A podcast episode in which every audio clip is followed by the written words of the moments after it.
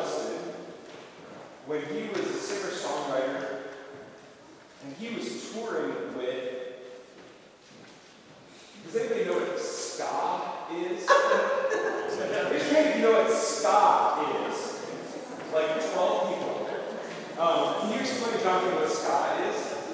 Ska is kind of like rapping chords, a little bit of rock, a lot of offbeat, offbeat music. Yeah, it's ska is kind of like a um, combination of uh, punk rock and reggae, but with trumpets and saxophones and trombones. Yeah. Right?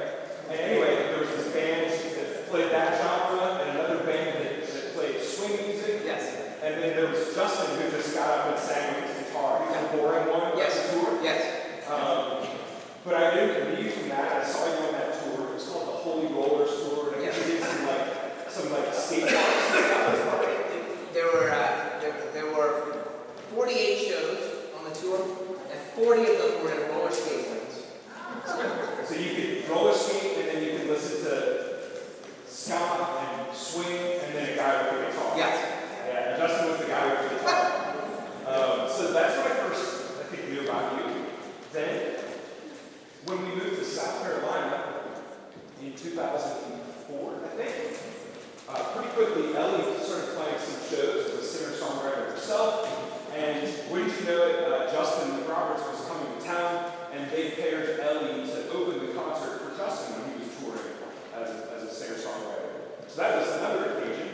Then I started a church, and I started a podcast where we talked about how to love our neighbors and try to make relationships with neighbors in a way that was meaningful and that opened opportunities to share the love of God with them. And um, and I, I knew you started writing books and speaking about these themes, and so I got you on my podcast. Yeah. One of the first shows, uh, first guests on the podcast. And then after that, I started reading his books and things. And uh, so he went from like the cool guy with the guitar who toured around with the really cool bands to like the old man that, that speaks and preaches and does all this boring stuff like I did. Yes. Right? Um, I came down. I came down to your level. Came down to my level. I came from rock, rock star to this boring old ministry leader like me. And um, anyway, so. Then we had him out to South Carolina to do a weekend of teaching with our church, sing some songs as well. And actually, uh, you you were working with us on the theme that we're going to do this weekend, how to live life together as a congregation in meaningful ways, how to love one another, how to do the one another things as we've been talking about at I P C. And so we had him there for that. Then I moved to Korea, and so I saw him in Ohio, South Carolina, South Carolina again, and then um, Korea. I had him come and lead a similar theme thing for um, thirteen-year-old through eighteen-year-old kids for a whole week. That was really fun too. And so when we moved here and we made this our retreat speaker, I said, I know just the guy. Um, he'll fit right in. And I don't know if he will or not, but he's here, so we have to, we have to make room for him. Make it work. The, the thing that I'm excited about um, having Justin for is that, um, number one, he's different than me. Uh, we both are white and male and have gray beards. But other than that, we have pretty different backgrounds. California, Ohio, um, toured with rock and roll bands, studied history, and then became a preacher. Um, although Justin's a pastor as well. What are we doing? You work with a little dorky band. What's that you talking about? um, but the, the cool thing is, uh, and we kind of come from different traditions as yes. well within, within the broader church. Um, and I, I wanted to have a, a fresh voice come and speak to us. And uh, Justin and I are, I think, kindred spirits and a kindred heart. Even though we kind of come from different backgrounds and have some different traditions and even some different vocabularies sometimes yes. for how we express things. But I think that's just kind of what, what you all need after a year kind of listen to me, is a, another voice into this conversation. And especially, uh, I think he's gifted to talk about how to be real with one another in the context of a Christian church. Um, so that's that's why he's here, and I think it's going to be great. Okay, I just went ahead and did my introduction of Justin. Why don't you come up and tell us what else we need to know? I don't know if my voice is loud as you. We can try this. Yes.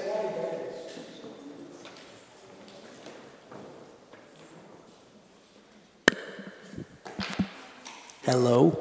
Good. I'm sorry I'm late. I was just looking at the sunset. It's so beautiful. Sorry. And actually I was helping Emma in, actually out of the door first and then into the door. And if you have problems leaving the house after eight, I guess, there's like a button on the side that opens up the door. So from the inside, if you get out, actually, the door, sliding door doesn't open. There's a button on the side to press. When you go back in, you have your key and you can use it to open up the door. Um, a couple of... Um, actually, did you enjoy the dinner? Was it good?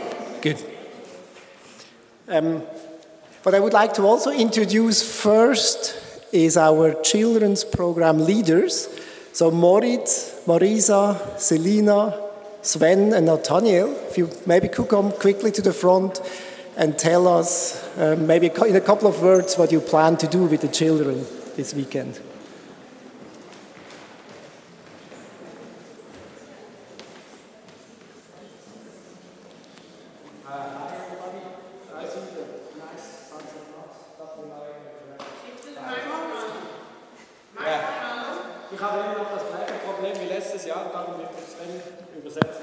I still have the same problem as last year, so I will translate for him.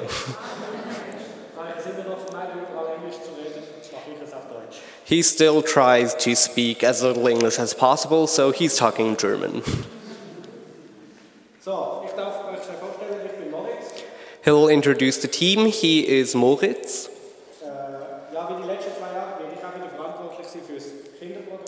Just like the last two years, he will be in charge of the kids program.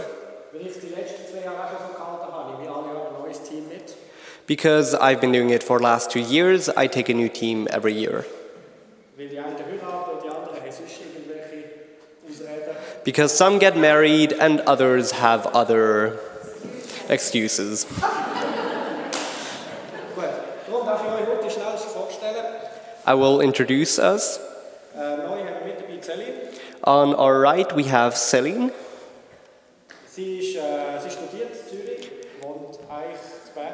She is studying in Zurich, but is from Bern. She still thinks today that Bern is the better and more beautiful city. But that's what he said, not... Then we have Marisa. She insisted that I would say that she loves cats. And kids. She is studying to be a nurse, also in Bern.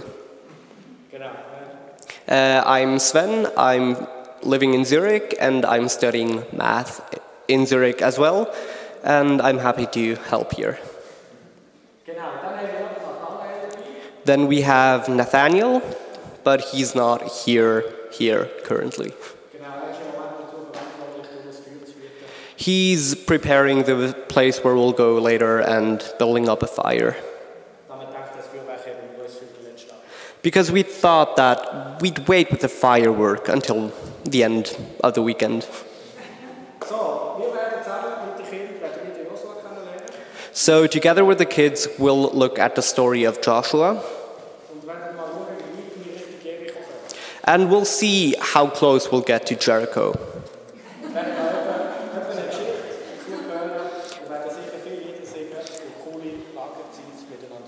So we'll look at different parts of the story, we'll sing songs and have a lot of fun. It's a great honor and a great pleasure for us to be here. And it's an honor to come here year by year. And we just want to thank you for your trust in us as a team, and especially in Moritz.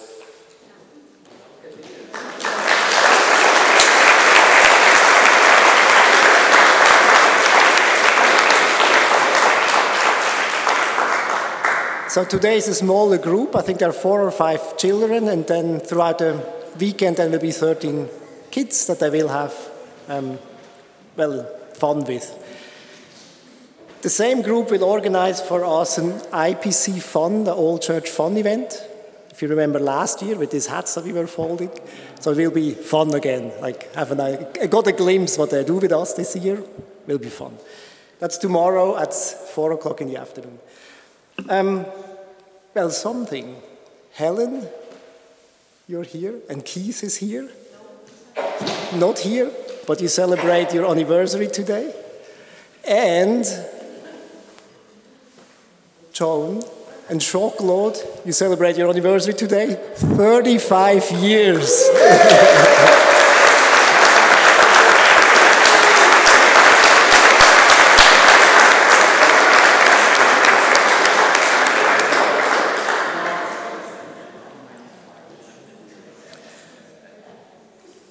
I mentioned you have in the back of the songbook. Thanks a lot, Gordon, by the way, for doing these excellent songs again. We have uh, the program in the back there. Just to mention again, please be on time, especially for lunches and dinners. Right? They really want to start on time, so we should be in there. And um, just as a member, and like all the bold times, kind of try to keep them um, on time. What we will do before the sessions start, I think Gordon said like ten, fifteen minutes before that, like before we did. We'll be in here and we start singing um, already some songs. So when you have time earlier, come just in and, and then we gather and sing some songs. Good, that's about it. I'm really looking forward, Justin, to the program, to showing us how, uh, how we can be together or more closer together in Christ. And I really look forward for these sessions, for an exciting retreat, and um, also that we have fun together.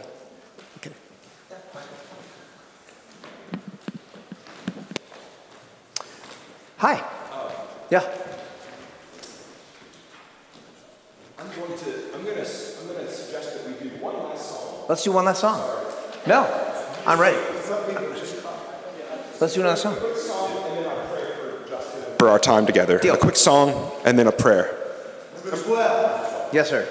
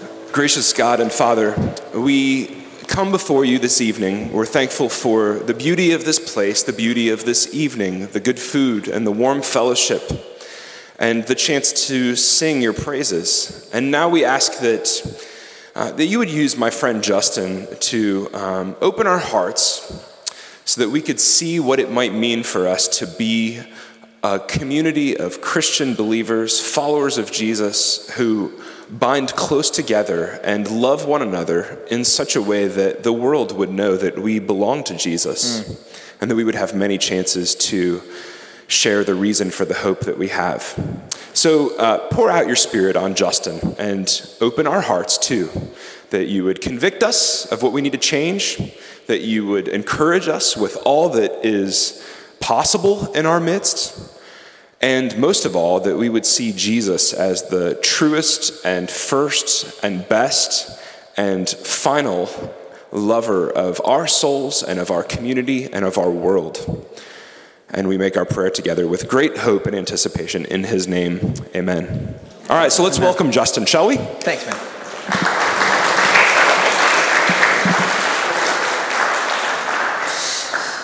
Good evening. How are you? Um, a few things I, before we get all the way into the beginning of the start of the introduction into the stuff that I'll be doing. Um, some observations. Part of what will happen is, because I, I get up here and I'll have a microphone on and I'll do some talking, is you get to do a lot of observation of me. Um, so I'm going to start with some observation of you. Um, just coming in and being around initially, around for dinner, some things I noticed right off the bat is there is a general air of openness and conversation, of friendliness, and I appreciate that. A kind of kindness and a welcome. Uh, it was it was like, not every space is like that, I think you know. Um, humor, I heard some some good jokes, some not great jokes at dinner, but the effort was there. Um, Uh, a thing that I sort of knew coming in and uh, was, you know, being from not just the United States, but from California and from the Bay Area of California specifically, um, organization and timeliness is important here, um, which I think is a thing we really specifically heard from Reto, who was late. Um, we, we see you. So apparently, be on time, unless you have a sunset or something else to distract you. I think that's the lesson. It's that's what leadership is. Um, also, the trust level, because what I heard, and I'm, you know, I I, I don't speak German, uh, but what I heard was that somewhere there's someone who's preparing a fire for your kids, and. Uh, Nobody moved. So it's great. I like that.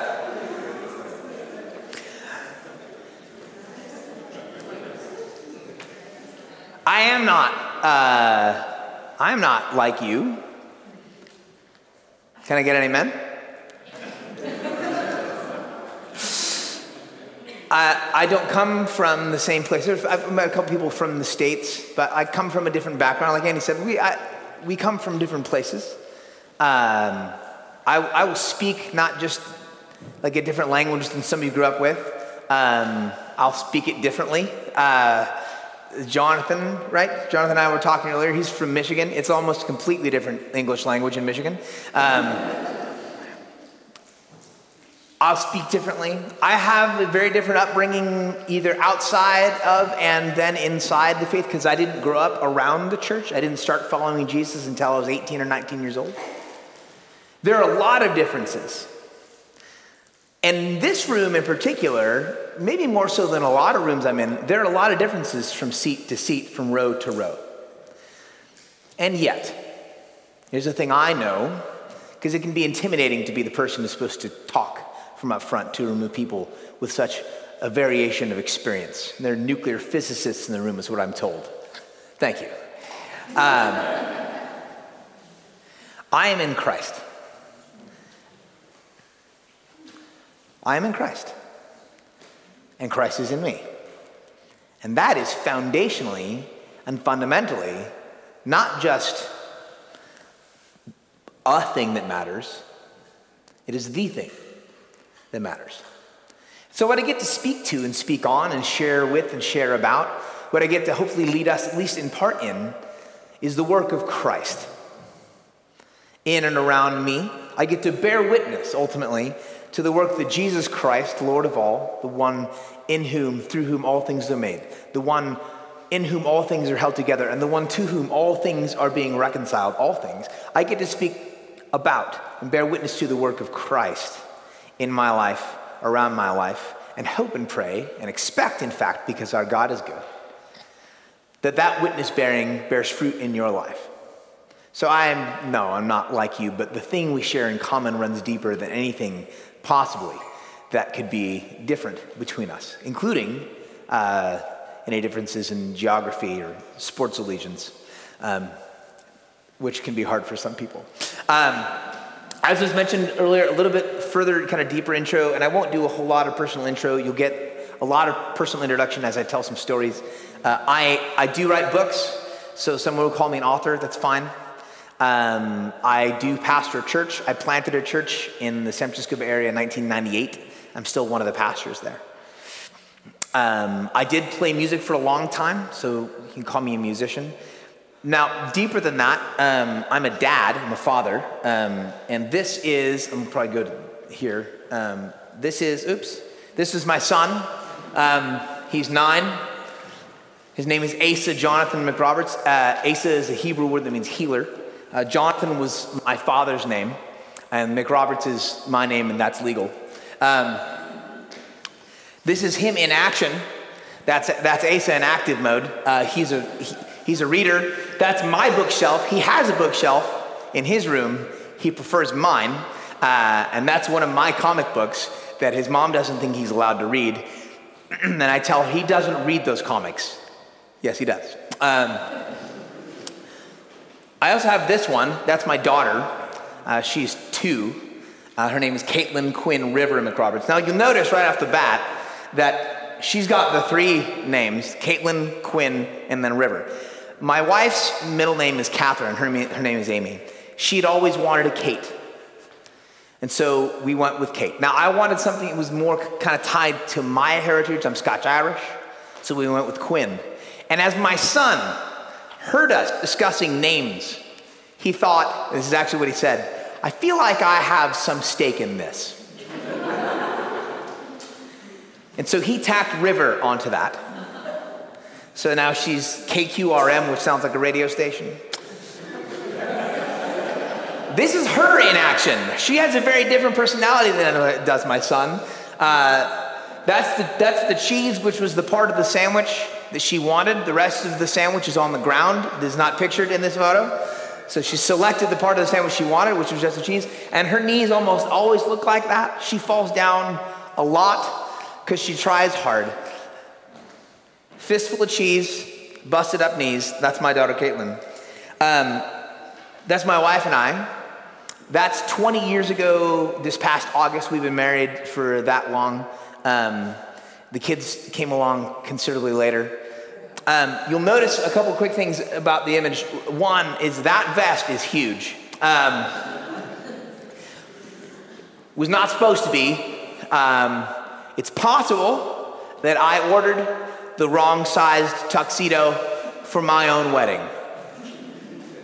Not only possible, that it's exactly what happened. My wife looks like a dream.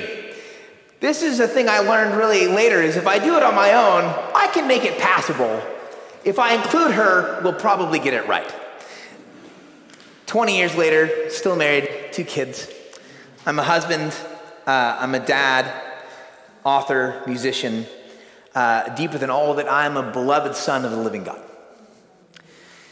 One of the things that we had, we were having a conversation earlier on the train last night, met some people, and I have this, I have this, and I'm not trying to rid myself of it, I'm just trying to think deeper, deeper about the ways I have conversation. I often go to asking people what they do. Anybody with me?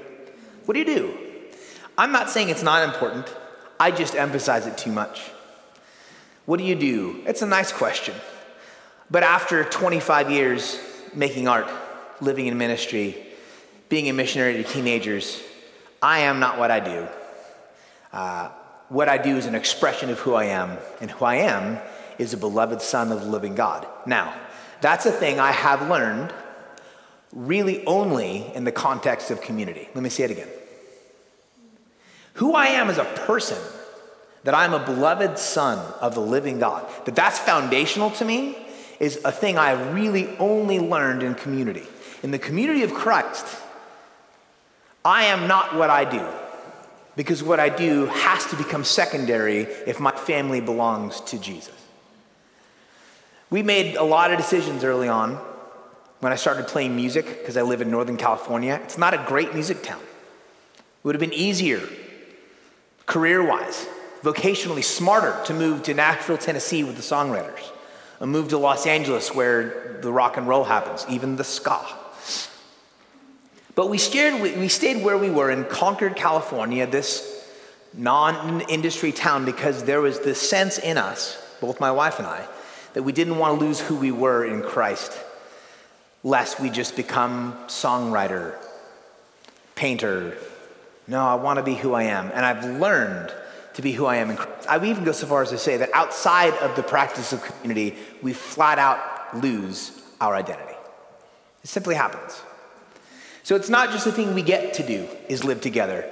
As Christians, it's a thing we have to do. And hopefully that will to be together binds together with the call, with the demand, in fact, the, the command to live together.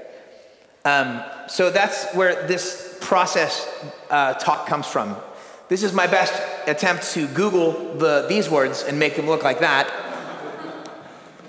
Together in the process of life. That's tonight. We're going to be talking about togetherness the whole time.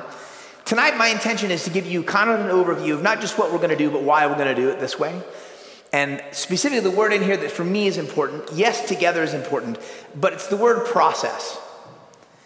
I'm going to use the word ton, uh, process. And, and as I do, I want to kind of give you glimpses as to why that is. Is because when I do any sort of talk, the questions for me about togetherness, about mission, about, uh, about service, uh, about prayer, the question isn't how do I do it well, but the question fundamentally is how did and how does Jesus do it? How does Jesus live in community? How did Jesus live in community? What's it look like for Christ to live in community in the Scriptures and contemporarily with us now? Now, I'm going to make it simple in this way. And some of you have seen this. When I think about the life of Christ, how did Jesus live? This is the boring part of the introduction, by the way, so you know, um, is just because there's the shape and I'm doing math.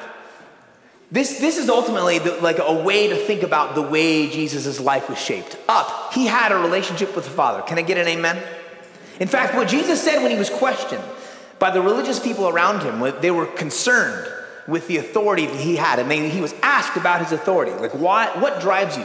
What, what makes you do what you do? What gives you the authority to do what you do? His answer was, the Son only does what he sees the Father doing. So his entire life emanated from this relationship we had with the Father. And what we see repeatedly in the Scriptures is he got away regularly to go spend time with the Father. Things would be urgent. There would be incredible issues in front of him, massive opportunities in front of him. And he would step away to go spend time with the Father. He had a relationship with the Father. We also know mostly that what we get in the Gospels is the outward expression of Jesus' life, is his services, that he taught. He preached the gospel. He preached the good news. He healed lepers. He spent time around people, and eventually he went to the cross and was raised from the dead. The work of his life, the outpouring of who he was. He had an outward expression. He had a relationship with the Father. He had an outward expression. He also had this inward part of his life. There were people that he chose to spend his life with. And part of why this is a little bit mysterious for us, I think, is these two things make a little bit more sense if we, uh, how should I say this?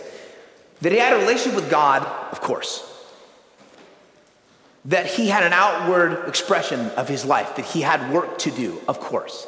But the decision Jesus made to live life with other people doesn't have that same kind of utilitarian angle to it. Because the disciples were not altogether helpful all the time. In fact, they were problematic often. Can I get an amen? And we crack jokes about Peter and his foolishness. We tell stories about Philip and his doubt. The decision Jesus made to not even start his ministry until he had surrounded himself with a community of people can be a little bit of a trick. Why is that? Now, that's we're going to spend most of our time on in. The reason I show you the triangle like this is this is a whole life, the life of Christ. Relationship with Father, the work of his life, and his relationships with others. What I love about the use of the triangle, I'm borrowing from a guy named Mike Breen, what I love about the triangle is it is one whole life. It's not three parts that are separate from one another. Can I get an amen? What I do in my mind, what I've been taught in my in my practice outside church, is that life looks like this. That I divide my life up. I've got this section of my life, I've got that section of my life, and I got this section of my life. And they're sort of separated. But what I've come to find out, and you know this already just by experience, oops, excuse me, we'll go back here, is that if my if my interpersonal relationships are a mess, everything else feels bad. Can I get an amen? If my work life is in shambles, everything else feels a little bit like a mess. They affect one another. I'm not intended to live a separate life. I'm intended to live a whole life.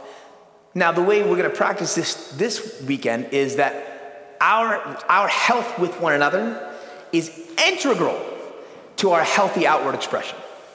If we are not living well together, it will make it at least more difficult to have a relationship with the Father. If we're not living well and healthily together, it will make it much more difficult and sometimes impossible to do the work we're called to do. This is the way it's written a long, long time ago about the shape of God's life and the shape of the life we're called to. As they're being commanded how to live, here is Israel, the Lord our God, the Lord is one. And we come to find out over centuries that God is three in one. God the Father, God the Son, God the Holy Spirit. God is one. So what we're called to then is love the Lord your God, and look at the division here, with all your heart, and with all your soul, and with all your strength, with the whole of your being. Be one whole person. What I like to do in my weakness is I like to give a good portion of myself to Jesus. What I want to do is give my entire self to Jesus. That's the call. Love the Lord your God with your whole life. Which means also when I think about who I am in a relationship with people, I want this to look like Christ. I think we come into relationship oftentimes circumstantially. Can I get an amen? Amen. Come on now. That's much better. We're going to get there. Because I'm not quitting on that part. You can rise up. We come into relationships circumstantially. We end up in certain places with certain people. What we'll talk about later is that it's intentionality that binds us together, though. You can end up somewhere, but it's being intentional with one another. That's the call. You'll end up with people all the time. But whether or not you choose those people intentionally is the Christian question. And then long-term, what we'll talk about is that it's actually forgiveness that keeps us from falling apart. Circumstance will put us together. Intentionality will bind us together. Forgiveness will keep us from falling apart. Let our lives be whole lives. Hold out in. Uh, these are the sections we're going to move through, uh, and then I'll tell a couple stories here. This is this is uh, this is what I think when I think about the life of Jesus and the way he practiced in. Here is sort of the features, the facets of how he taught and how he lived in relationship to other people. His relationships were. We're binded by intentionality and purpose. That he, when he went to people, he didn't just happen to go by and people just decided to follow him. Some people did. That was it, yes. But his inward relationships are people whom he went to and said, you, follow me, and I will make you fishers of men. There was intentionality and in purpose and purpose. And you know the difference between folks you happen to be around and people you know have picked you and said, I want to live life with you. Can I get an amen? It's different to end up on like the kickball team or whatever it is you guys do in fourth grade here.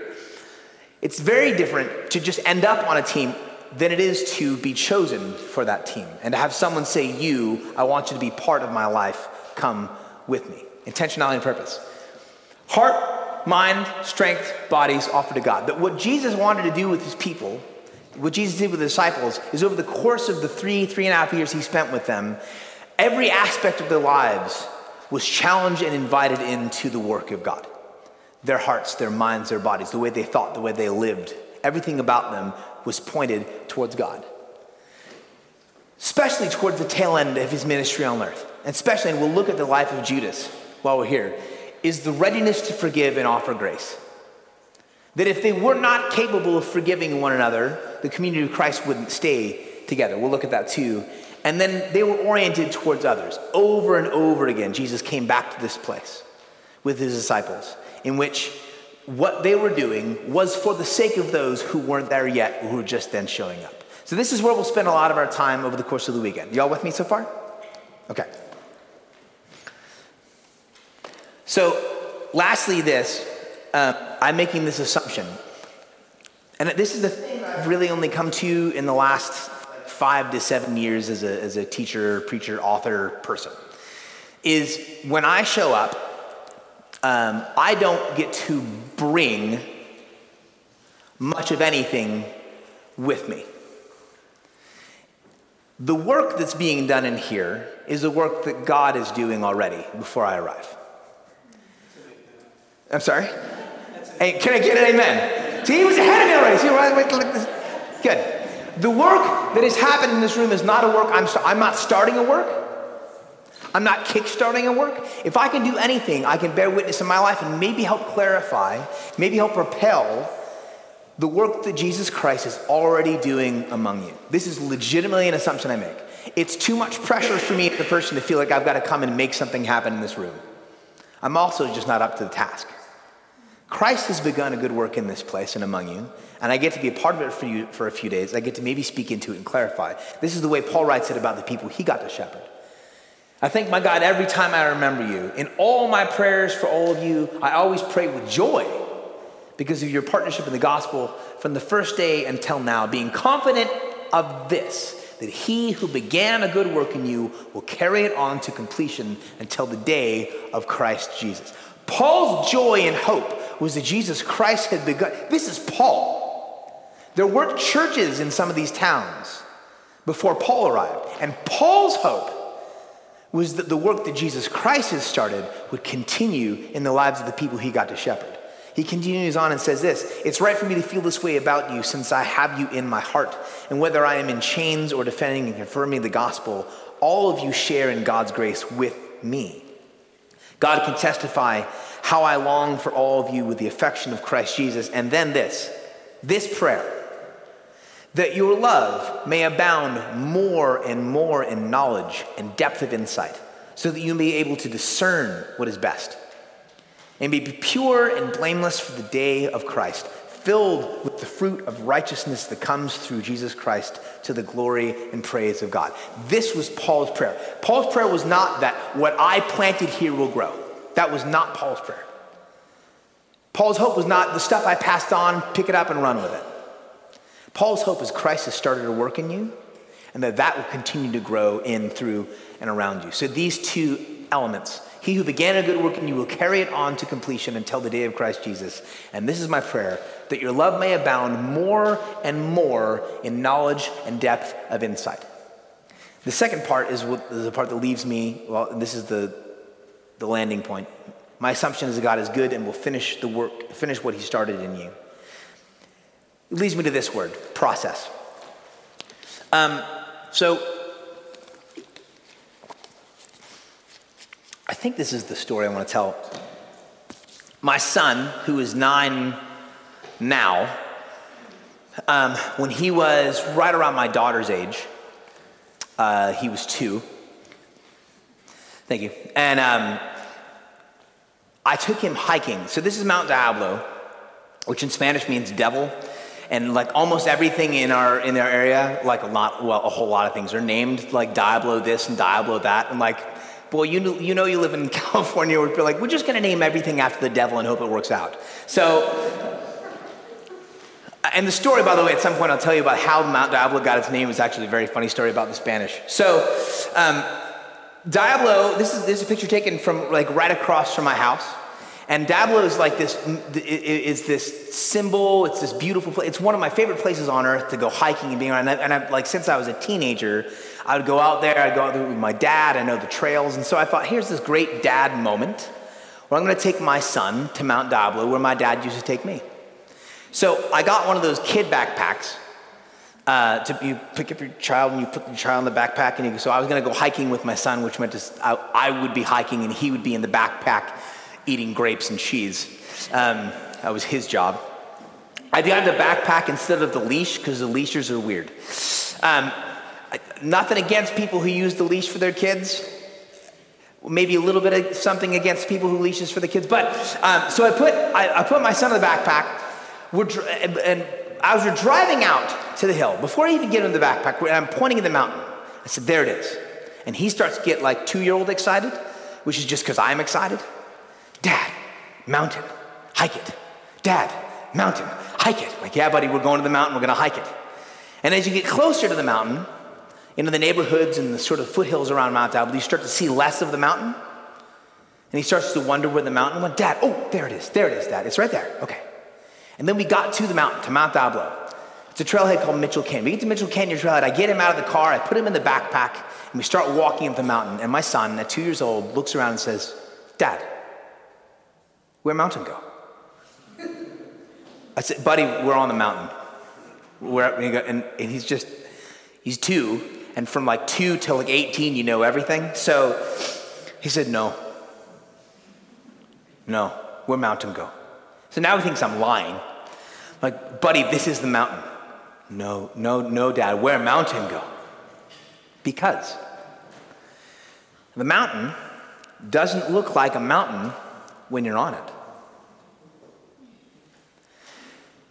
Community, family, church, as an idea, is beautiful. You see it from a distance. I love that. We hear these stories over the course of history. Pastor Andy and I took a tour around Zurich and these ancient churches, not ancient, these old, well, ancient for me, because I'm from California, everything's like seven years old. I'm like, this is so old, it's fifty-five years. I'm like, so, so these old churches, like this tremendous history, and we look back on these histories and these amazing accomplishments and these people, like, I want to be a part of a community like that. We see family, we think of the idea of family, and it's this beautiful notion, but as a reality, when you get into the nitty-gritty of life together, it doesn't look the way you thought it was going to look once you get on it. The mountain, when you're on a mountain, looks like four hundred feet of dirt and work. Community, when you're in the process of life together, looks like four hundred feet of dirt and work. Can I get an amen? The part I want to encourage us in is this. If you have lost that sense, or at whatever point you've lost touch with that big picture of what it was supposed to look like, of the dream of it, it might not be that you've lost touch with Christ. It might not be that the, the dream has died. It might, in fact, simply be that you are actually exactly where you're supposed to be, and you're in the work of the practice of community. In fact, is it not sometimes necessary to let go of the dream in order to do the work that makes the dream possible? Process. It looks like this. And we'll talk about what happens later on when we peak some of these mountains, when we have some victories as a community, and the way it changes the way we see the landscape around us. But this process of being in it together, I want to I want to spend some time actually like defining, celebrating, investigating the four hundred, bless you, the four hundred feet of dirt at your feet. Uh, what's it look like for you to be you? Um, so this is Van Gogh, you know this. Um, one of my favorite stories about process comes from Van Gogh's life. Um, And you may or may not have read the uh, the Irving Stone um, kind of fictionalized biography of, uh, of Van Gogh uh, called uh, Lust for Life. It's, it's a he's an okay writer. It's a really, really good book. And if you know the history of Van Gogh, and some of you will know it better than I do, but um, we only have like ten years of Van Gogh's work, which is an incredible tragedy. Um, and because, and so, to some degree, because Van Gogh had a number of complications and lost vision for his own life. The other stuff we know about Van Gogh, and it's sort of this weird romantic thing that, that artists like to talk about, is that he never sold anything while he was alive. I coach artists as part of my profession now, and, art, and some artists are like, well, Van Gogh never sold anything either. I'm like, well, that's a bad metric. Um, like, it might just be that you're bad at it. Um, Van Gogh's brother, Theo, supported Van Gogh's career almost entirely. And in this particular moment where Van Gogh had had a, he had a, he had a breakthrough uh, using um, charcoal, and got into a place of kind of proficiency using charcoal, got excited, and he moved uh, to France. Uh, and that happens for a lot of people who moved to France. It didn't work out the way they thought. So um, this is my setup for this chapter in the book. It says, Van Gogh spent six years supported by his brother and borrowing on the kindness of others in order to invest in his own development as an artist. In Paris, he came across the Impressionists and was overwhelmed by how much work he still had ahead of, still had ahead of him.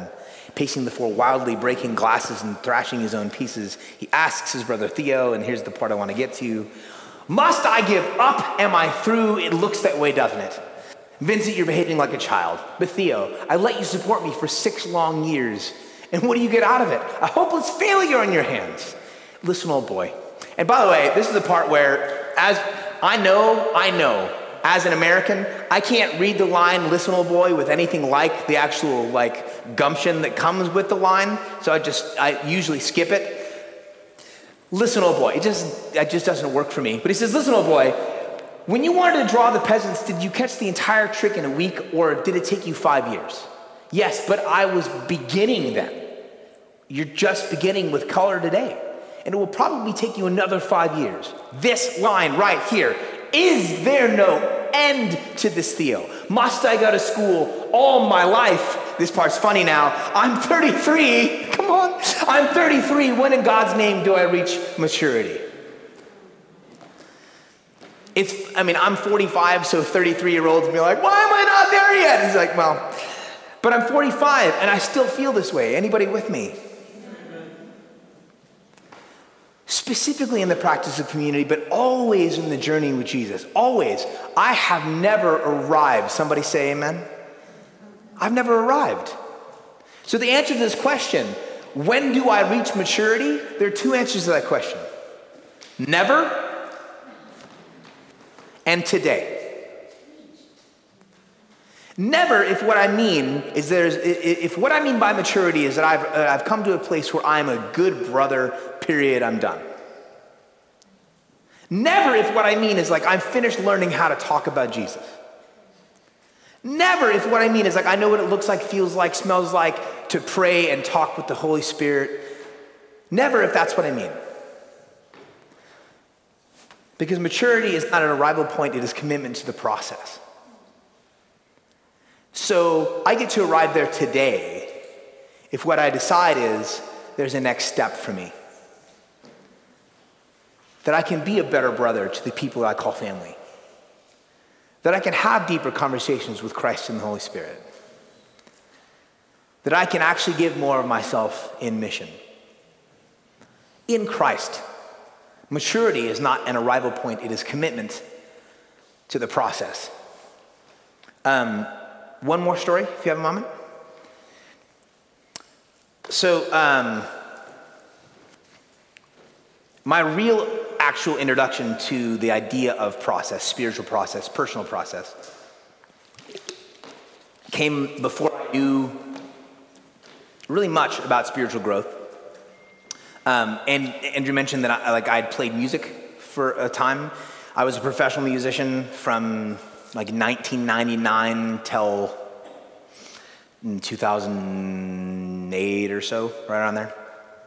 Well, I had not planned on playing music. It wasn't a dream. Uh, my plan was to teach English and hang out with high school kids. That was my plan.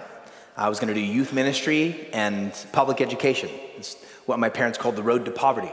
Um, and uh, and instead, I picked up an acoustic guitar to be a musician. So that was a great alternative. Uh, so...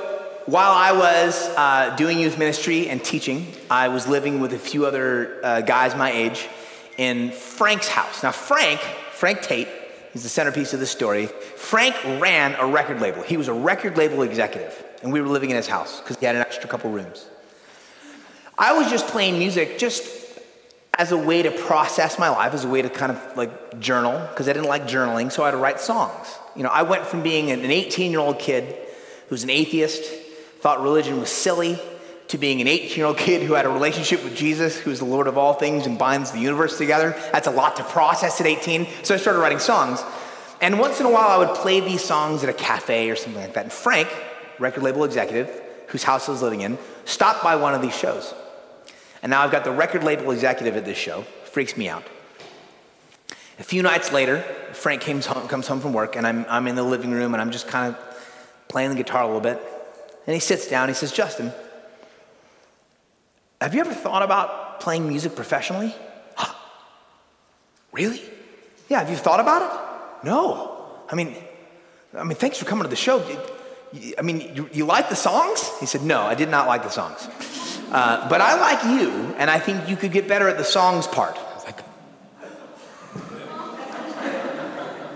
"Thank you?" And you would think that that conversation would get clearer from then. But it didn't. Because like eight or nine months later, I'm in the process of making an album with Frank's record label. And he flies me out to Nashville, Tennessee, to this event where the record label executives would they'd get up on stage and they would say, "Hey, I'm so-and-so from record label whatever, and this is our artist, and she is the best thing to ever happen to music. Uh, she's about to change uh, human history. Her first three notes will rearrange your D N A from top to bottom. Uh, the record drops next Tuesday. We expect to sell four billion copies. This is Tony." And then you walk off. And I'm not joking. These, these executives, they would get up and they would say these incredible things about these artists. Frank was different.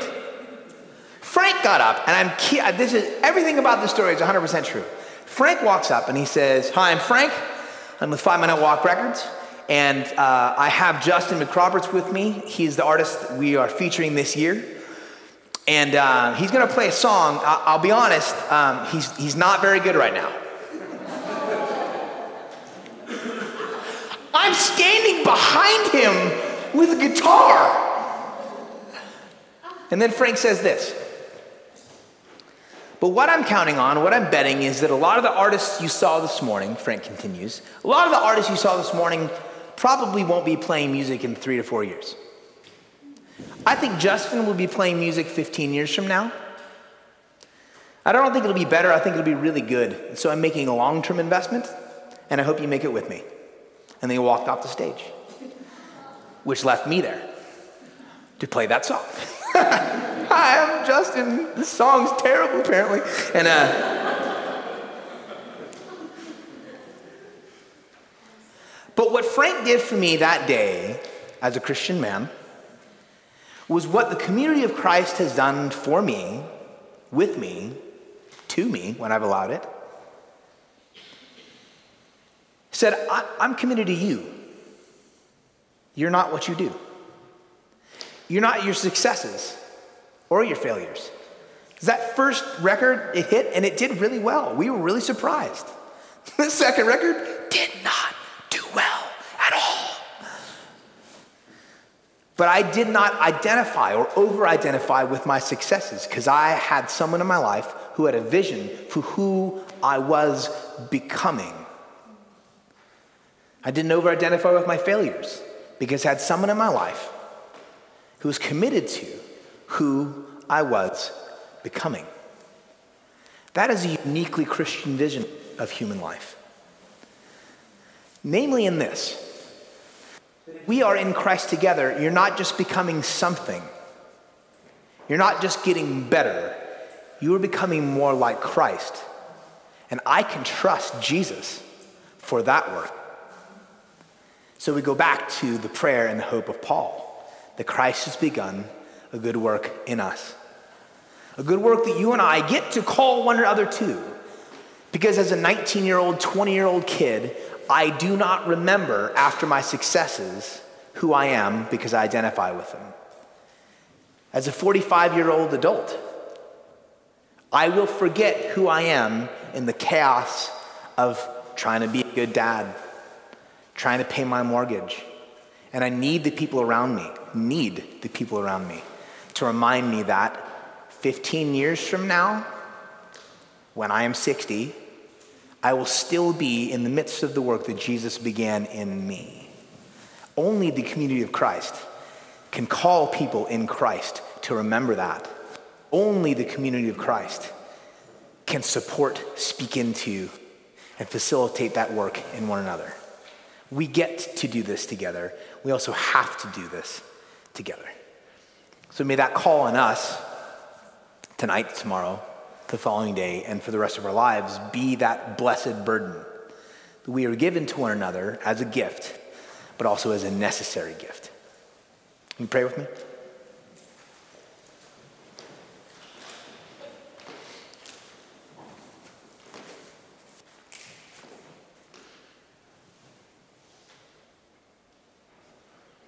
Father, you spoke all things into existence. Quite literally, through your word, you spoke things into existence. So when you speak in this room the word family, when you speak into this room the word church, when you speak into this room the word community, brethren, forgiveness, together. May those be less than ideas and more realities. That you would speak realities into our hearts. That we would live like family. That we would practice community. That we would become, in fact, dependent upon, rely upon forgiveness. That as we lean into the realities you're speaking into us, you would bind us together in a way that we're uniquely postured to do for one another. Amen? Amen. Would you mind? Will you stand and sing this song? Yes.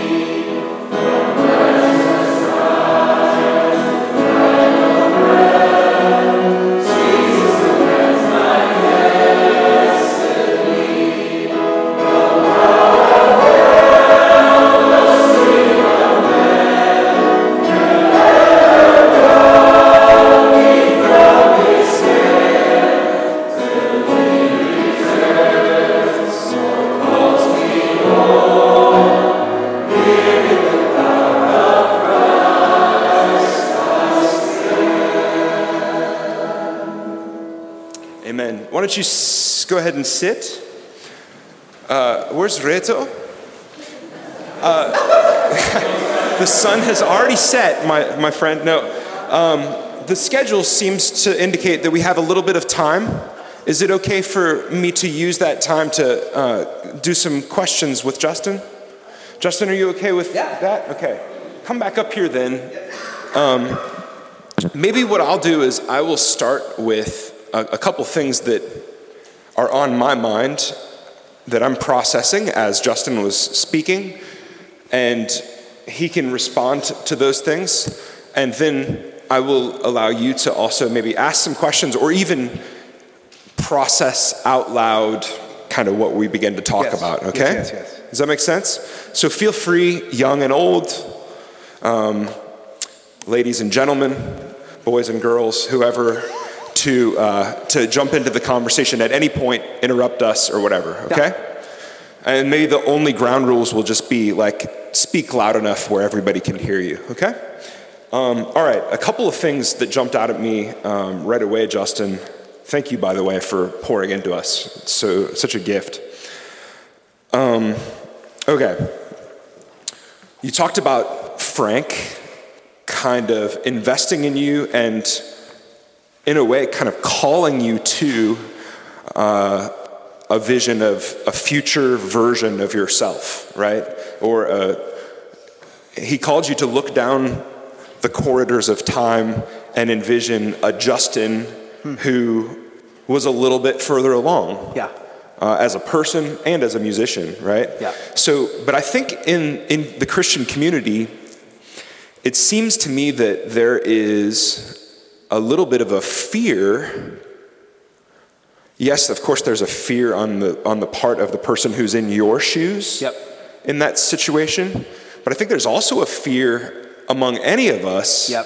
Who am I to sort of grab a hold of somebody, to pick them and say, follow me? I mean, that sounds like something that Jesus does, yep, not something that just average Joe, yep, Christian does, right? Um, and I confess that even even I, as a as a pastor, um, and as a younger pastor, sometimes feel that way too. Like, who am I to look uh, a, a man, for example, fifteen years older than me, who's been following Jesus longer than me, in the eye and say, I have a vision of what you would be like in fifteen more years. Yeah.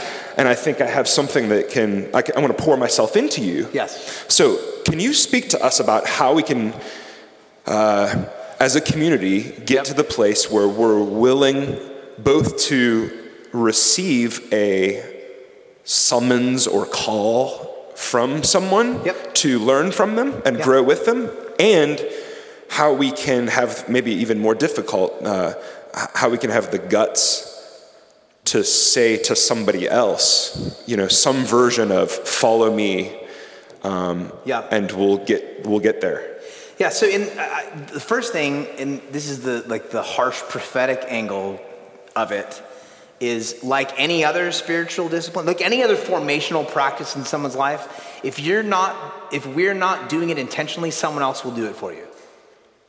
So if I am don't, if I am not practicing my spirit, if I'm not investing in spiritual practice in my life, uh, if I'm not intentionally in, a, in practices that shape my life, Amazon will do it for me, Pepsi will do it for me, Apple will do it for me, the American political schematics will do it for me. Someone, I'm being shaped and conformed constantly. That's just absolutely no question about that. The difference is in the community of Christ is we enter into the, like I get to intentionally share in those. So someone's going to do it. Do we trust then, which comes mm-hmm. to the second part, do I trust the work of Christ in, through, and among a community of people, and there's a layer to this, more so than I do Amazon dot com? Can we please? So then the second part is, do I honestly believe in faith that when I speak into someone else's life, Um, I'm actually like entering into the work of Jesus in their life, in, through, and around them? That comes with, hear me say it, practice, which also means you're going to get it wrong. You will speak into people's life, and we've been there a hundred times. If you've been a pastor, you're trying to help someone, you're going to blow it. You're going to miss it. That can't be a reason to not do it, because the the you know you know as Paul talks about it, like the the the, the, the spiritual realm like the dark forces in the spiritual realm don't share that lack of fear. Don't don't share that fear with you. They have every confidence in what they're about to say. Hmm. So I'm going to get it wrong, but the only way I learn to be a good brother to, and to be an authoritative brother is to practice and to try. The grace then is not just the grace I believe is, is at work in your life, but it's also the grace that's at work in my life. That you need me to become like more of who I'm supposed to be in Christ. I only get that by practice. I think there's an undergirding grace for both bits. And the last bit then, so that's that's the second part. So like someone's going to be shaping the people around me. I want to enter into that. I believe that Christ is doing that work, and I want to speak into that. So do I? Can I have confidence in faith that I'm actually entering the work of Christ? And the last part is like, you're called. You're called as, as sisters and brothers. This is the call. Like I was asked to. I was asked to enter into this process with people, and so I want to trust Jesus that he was right about it and my fears are wrong. Mm. So is there a sense maybe that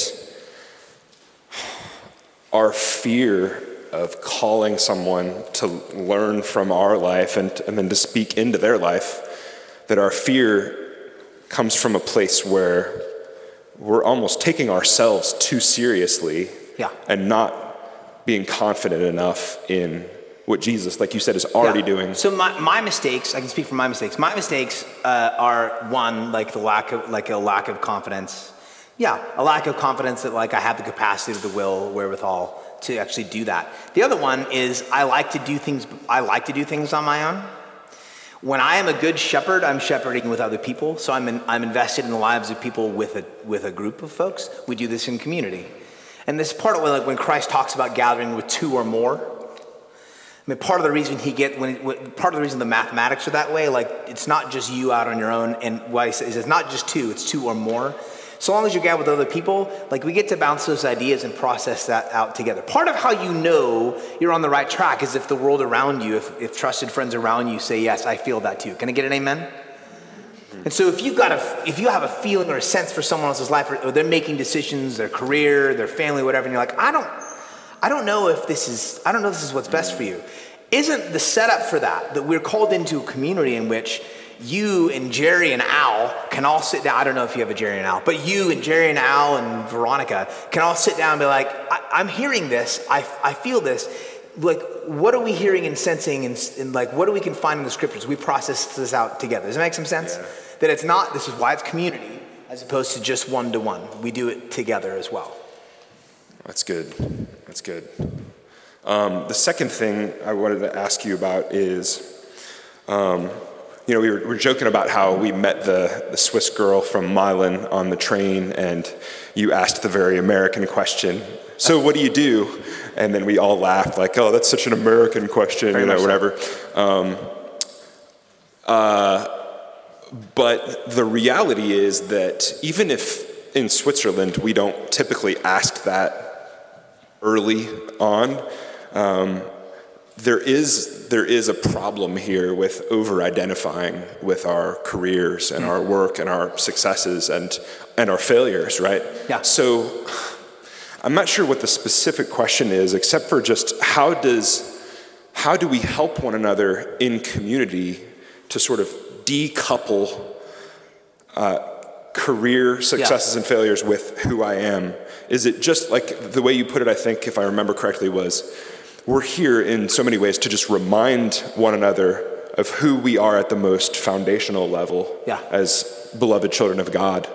Um, yeah, I wonder if there's anything else you want to say about, about sure. how we can do that together, because so, it's a chronic problem like yeah. here, and it, it, it takes shape. Does that resonate as a question? Does it resonate as a...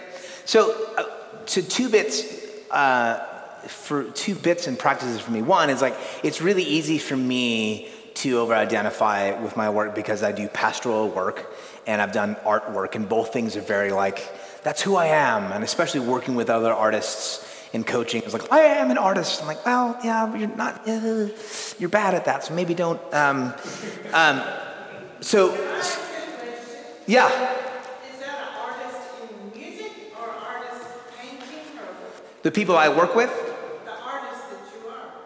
Uh, like, because I've made music, I write sermons, I write books, I've done a little bit of poetry, like, it's, like, art, So, so uh, side note answer to the question is a guy named Seth Godin, who's really influential in my life. And Seth says that art is anything you create that facilitates connection between people.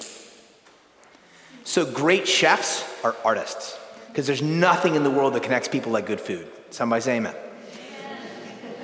So like as an artist, my it's the, the work of my life is quite literally intended to connect people with Christ and to connect people with one another. So even my work as a pastor, in the way I understand it, falls under the umbrella of artwork. Um, so two practices. One, I, I help facilitate uh, like a, a, a cohort for pastors in America who specifically work with with uh, teenagers, and we meet we meet three times a year with two different groups of people. And when they are there, they can talk about anything but work for five days. And these are people who, they know each other. That's the context that binds them together, is they are all on Young Life staff. Some of you guys know what Young Life is, some of you don't. But it's basically youth ministry. And they can talk for five days about anything but work, or at least for the two retreat, first two retreats. Anything but work. Anything but work. You cannot talk about work for five days, which is a trick. Um, so learning to learning to not go there, and that's part of it. Like I ask people about what they do all the time, and I'm learning to not do that. Like I'm learning, like, I'm gonna ask you about your kids. I'm going to ask you about your history and your geography because those things are more important. That's one. The other part is like the conversations we have with one another. Like I joked around, but like I found out that there's a nuclear physicist in the room because I know nothing about either the nuclear or the physics part of that. Um, but the, like I tend to have this thing where like I, I don't want to ask the questions I know how to ask to people whose jobs I don't understand. Does that make some sense? Because it's just this foreign world. But to ask like Christian questions... to people like, how does like how, how does a life of faith play out in your office place?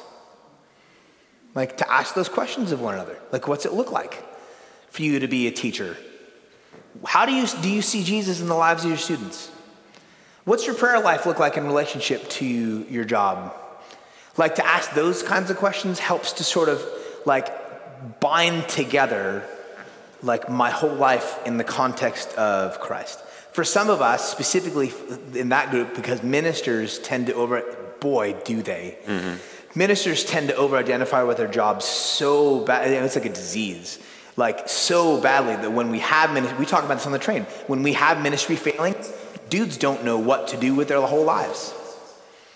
Um, so to ask this, to divorce myself from the conversation sometimes and talk about anything else. But then secondly, to ask like legitimate discipleship church type questions to people about their places of work. That's great. Um, I wondered, Sam, if you had any things that came to mind that you wanted to ask Justin. For tomorrow, based on what he's going to talk about. Okay. Okay. Hi, Sam. What else do you all have on your minds? Yeah. Was there something that stirred in you? Was there a thing that was said that you were like, I don't know about that, and you want to ask? Or was there a thing that was like, yeah, that really actually resonates, and here's why? Or was there something that popped up and you didn't even know why it popped up? Yeah. You said ready to forgive.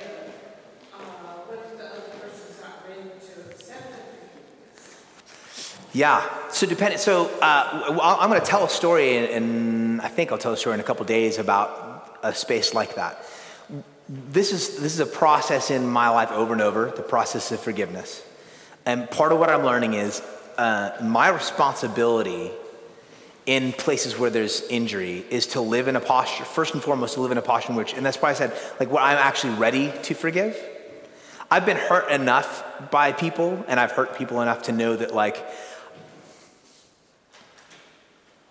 I'm gonna do a thing. Okay, that I want to be. I want to be prepared to do it instead of trying to figure it out when it happens. Does that make some sense? Like I want to. I, I want to be prepared to forgive. I want to live in a posture in which I'm ready to forgive the people around me, as opposed to which I lived for a long time in a space in which, like, I'll deal with the issue of forgiveness, like if and when something comes up, because then I figured out that like it wasn't a thing I knew how to do. It wasn't a thing like I, I just. It wasn't a thing I really wanted to do.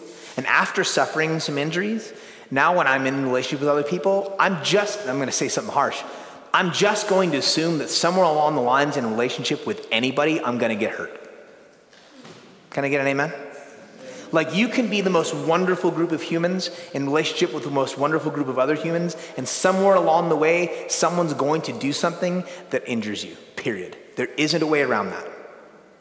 So my assumption is at some point, and this is what I'm saying, the thing that ultimately like keeps us from falling apart is whether or not we can forgive. We are all going to hurt one another in some way, shape, or form. So I, I, so I want to be ready for that. So I, I want to dig super deep into that because I'm going to get to it a little bit later. And forgiveness is one of those things where there's, because there's forgiveness, and then there's reconciliation, and then there's restoration, and those are really different things. Uh, like the, the, the, the part where I'm able to say, I'm going to let go of this injury and not identify you as just the person who hurt me.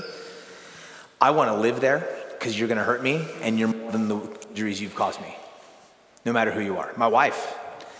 Me and my wife. I mean, if you've been married for more than ten minutes, you know that the person you're married to has the capacity and the proximity to injure you deeper and more regularly than anyone you've ever met in your life. And so if I can't live in a posture of forgiveness with my wife where I'm ready to let go and not identify her by her injuries, then I'm in a lot of trouble. And boy, I'm in a lot of trouble if she's going to identify me by all the things I do wrong. I still don't put that thing in the right place. I still don't. I know it's I, that's where you're supposed to hang that up. And that's why I lose my keys every day. So, like, that's what I mean by that, the sort of being ready to forgive. Anything, uh, right here. Oh, sorry. Real quick, let's let's make sure that you all over there, uh, younger crowd, do you have anything you want to say to Justin? Or and, then, and then we'll come back. And then we'll come back here. We'll come right back over here. We're, we're old guys now, so we don't know if we're going to make sense. Is there anything you want to ask or clarify or process about what he said?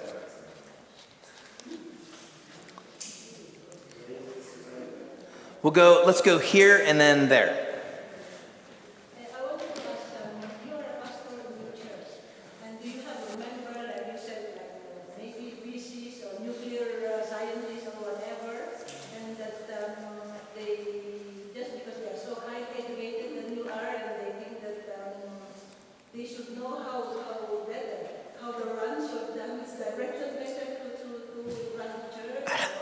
No, the people, yeah, so if the the question is like the people who are highly educated in my congregation and whether they think they know how to run everything, the folks, boy, the people in my context, because I've been, a, I've been a pastor of this church since nineteen ninety-eight, so however many years that is, and the people in my context, including me, who feel like they know too much, generally tend to be people who've just been in church a long time, regardless of their job. Uh, they've just been around church so often that they've and they've been to a few churches, and so they kind of figure they know how church ought to go. That's usually when we run into context, like complex, or uh, when we run into conflicts. It's with like because we've had we've been around long enough as a congregation. We've had a few pastors who like needed a place to come and get healed and and and recover from like pastoral injury. And like, I'm like, we're super open to that. Come be here. You have no responsibility. But then at some point, a few times, it's been like, well, it seems like you're healed. All the noise you're making, it seems like you're better. Move along now. So if that makes some sense. So it's really that kind of thing. I'm gonna come, we're gonna go there and then here. Uh, I just was wanted to help process the idea of like intentionality and approach, where you're intentionally choosing your community and the people around you, and kind of like when you not realize that maybe not being intentional. That's great. Yes. So the, the question is like is with regards to intentionality. How do you know if you are being intentional? Um, and then like how do you? And then I think the second part of the question is how do you know with whom to be intentional? Okay. How do you mind if I ask you how old you are? Is that was that rude? Okay. So part of what ends up happening is that for for a lot of years. Specifically up till, at least, so my experience was, and has been, for a lot of years up, like through my teenage years and to some degree in my early, early twenties, um, my social spaces were curated for me. There were places where like they were going to people that were like-minded. We were going to be around each other, did that. Part of how I learned that I was no longer being intentional is I was no longer seeing life-giving people. I was no longer spending time around people that I wanted. Like I just stopped seeing some people as often as I would like to. So part of how I know I'm not being intentional is like I look around and I'm not with people who like help me live well in Christ. So some of it is like it just comes by default. Another part is like I didn't know what it looked like to live intentionally because I'd never heard somebody say, hey, so you've got friends, use your calendar to put them on the calendar. Like I didn't know what it looked like. So I thought I was being intentional because like when they were around, I would talk to them. But it turns out that being intentional meant actually putting my friends on a calendar and saying, I know I'm going to see you for breakfast every Tuesday, like uh, every second Tuesday of the month for the rest of our lives or whatever it is. And for my friends early on when I was like twenty-one years old and I started like using my calendar, they thought it was the weirdest thing in the world that I had my, I had like times booked out for them like three weeks in advance because none of my twenty-one-year-old friends were booking anything out more than like two hours. But like I did one, like I, so so one, I just, I figured it out because I wasn't seeing people I want to see. And two, I didn't know what it looked like because no one had showed me the practice. So tomorrow we'll talk a little bit about like, what does intentionality actually look like? How did Jesus do intentionality? Like how do you, how does, how does Jesus model that ask? And this is the last thing I'll say because I think you, I think you'll resonate with this. I'm going to make an assumption. There are probably people in your life that you know you really like and want to spend time with who like you really actually dig and they're good for you. They should know that from you. To go to someone and say, I, you know, I've got a lot of friends. Every time I hang out with you, when we hang out, man, I need that. So I know life's going to come, but I want to make sure you and I like actually connect long term. Nobody says that to one another. We just don't. We just sort of expect people to understand or know. But like friends who write cards or short notes, like that's the kind of intentionality. It's like, oh my gosh, being chosen by somebody is a huge deal. Does that resonate? Um, we're there, we're there, and then right here. You mentioned a little bit about pastoral injury just a moment ago, but I wanted to ask if you were going to talk all about something somewhat related. Yeah. We are a council-run church. And over the years, what we often see, not always, but many times, we have members dedicated, enthusiastic. They go on to council, they serve the church, and they come off feeling very hurt. Yeah. And some of them sort of drift away, or they still don't have the fire that they used to. And this is a sad thing, it's a bad thing, and it's bad for the community, it's bad for the people who, in fact, are called to serve mm. the community here. And I was wondering if you have any advice or words for people on this. I mean, I've talked to a couple of the people in the church about this because it's something we see. Yeah. From people who've gone on to counsel and off to counsel. Yeah. Peter, thanks for sharing that. Um, so I think part of, and again, this is a little bit of the kind of prophetic angle of what I do. I think part of us doing this this weekend Uh, and in this kind of time specifically when we get to share and process together in the room, so I'm not just the person on mic the whole time, might be a little bit about like kind of speaking to that. That might be a little bit like what the Spirit's wanting to do with you as a community. Andrew and I talked uh, uh, that there there tends to be a lot of like training and setup for the job. So whether it's council or the pastorate, there is almost no training for what happens after the job. So part of what we can do is now that you, now that as a community, we, I'm just gonna use we because I'm in the room, now we know that we have a history in which at the tail end of this particular process, you can probably, one, you can probably name some of what those injuries look like. You can probably identify that. It would be to actually have those conversations early and say, hey, so here's the thing that you might feel when this is over. The trick with injury, specifically when it's a leadership injury, is I don't, I don't identify that injury as, um, I don't think it's okay. It's not, it's it's uh, for pastors, for church leaders, we don't feel like it's okay to be weak or hurt. You're just not supposed to because you're a person with spiritual authority. So to set people up initially to say, there's a thing you might experience, and if you do, it's not because you're broken and it's not because you did the job poorly. So there's that. The other part of it is like if you can trace back, and there's there these are there's there are a lot of particulars to that that you guys could speak to that I certainly can't. But to be able to identify those, that's what I'm saying. There, there's probably a list of like three or four things of like these are the things that people feel. These are some things we've heard some people say, and then to like uh, what's the word I want to use? Uh, reverse engineer and I use the word engineering now. I don't know what engineering actually is. I've just heard it used in sermons. Um, English major, philosophy minor. So uh, to reverse engineer from there, like what are the ways we can like reshape this job a little bit to not avoid the, the these you know this kind of fallout, but to set people up to deal with it better? Because the job itself won't necessarily change as a job, but there are probably some things and some patterns in the job or in the way the community works with the job that we can buffer or can prepare people better for. Does that make some sense?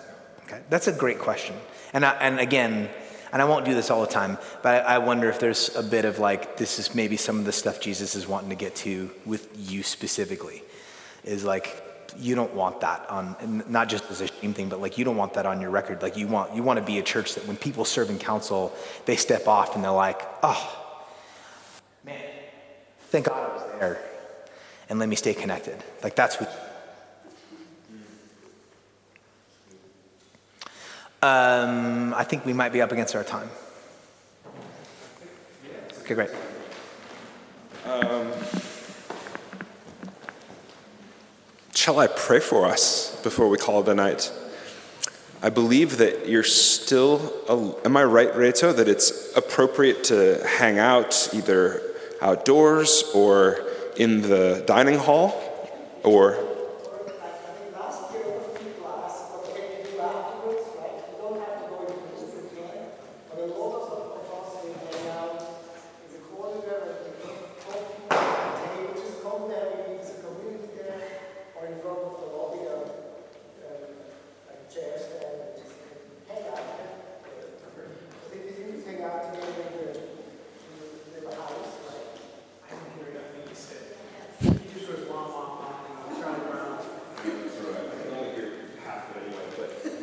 If you're confused about what's possible now, go talk to Rita, uh, or Denise can tell you. Hang out in the cafeteria or the lobby area. Cool. Um, let's pray together. Shall we do that? Uh, Lord, thank you so much for this evening. We sense that your spirit is among us. And we sense that you are uh, at work, as we knew uh, you would be, but now we even sense that you have been always at work here, and that this weekend we just get a closer look at what you're doing among us. Thank you for sending Justin to us to help us discern and see and learn uh, what you are up to already, and we ask that we would be challenged and that we would be comforted and that we would be um, delighted to know that you have committed yourself to us uh, as our divine mentor, and that in Christ um, you're never leaving us and you're never leaving us where we are, but are committed to bring us to full maturity. Thank you for that commitment. Um, it's cost you everything, and it's um, it's been the greatest thing that we could receive. So help us to receive it and to and to lean into the work that you're doing among us and in in us. Uh, and we ask it in Jesus' name. Amen. How about uh, you stand up and I'll give you a blessing as well? Does that work? It feels appropriate. It feels appropriate. Uh, Brothers and sisters, may the Lord bless you and keep you.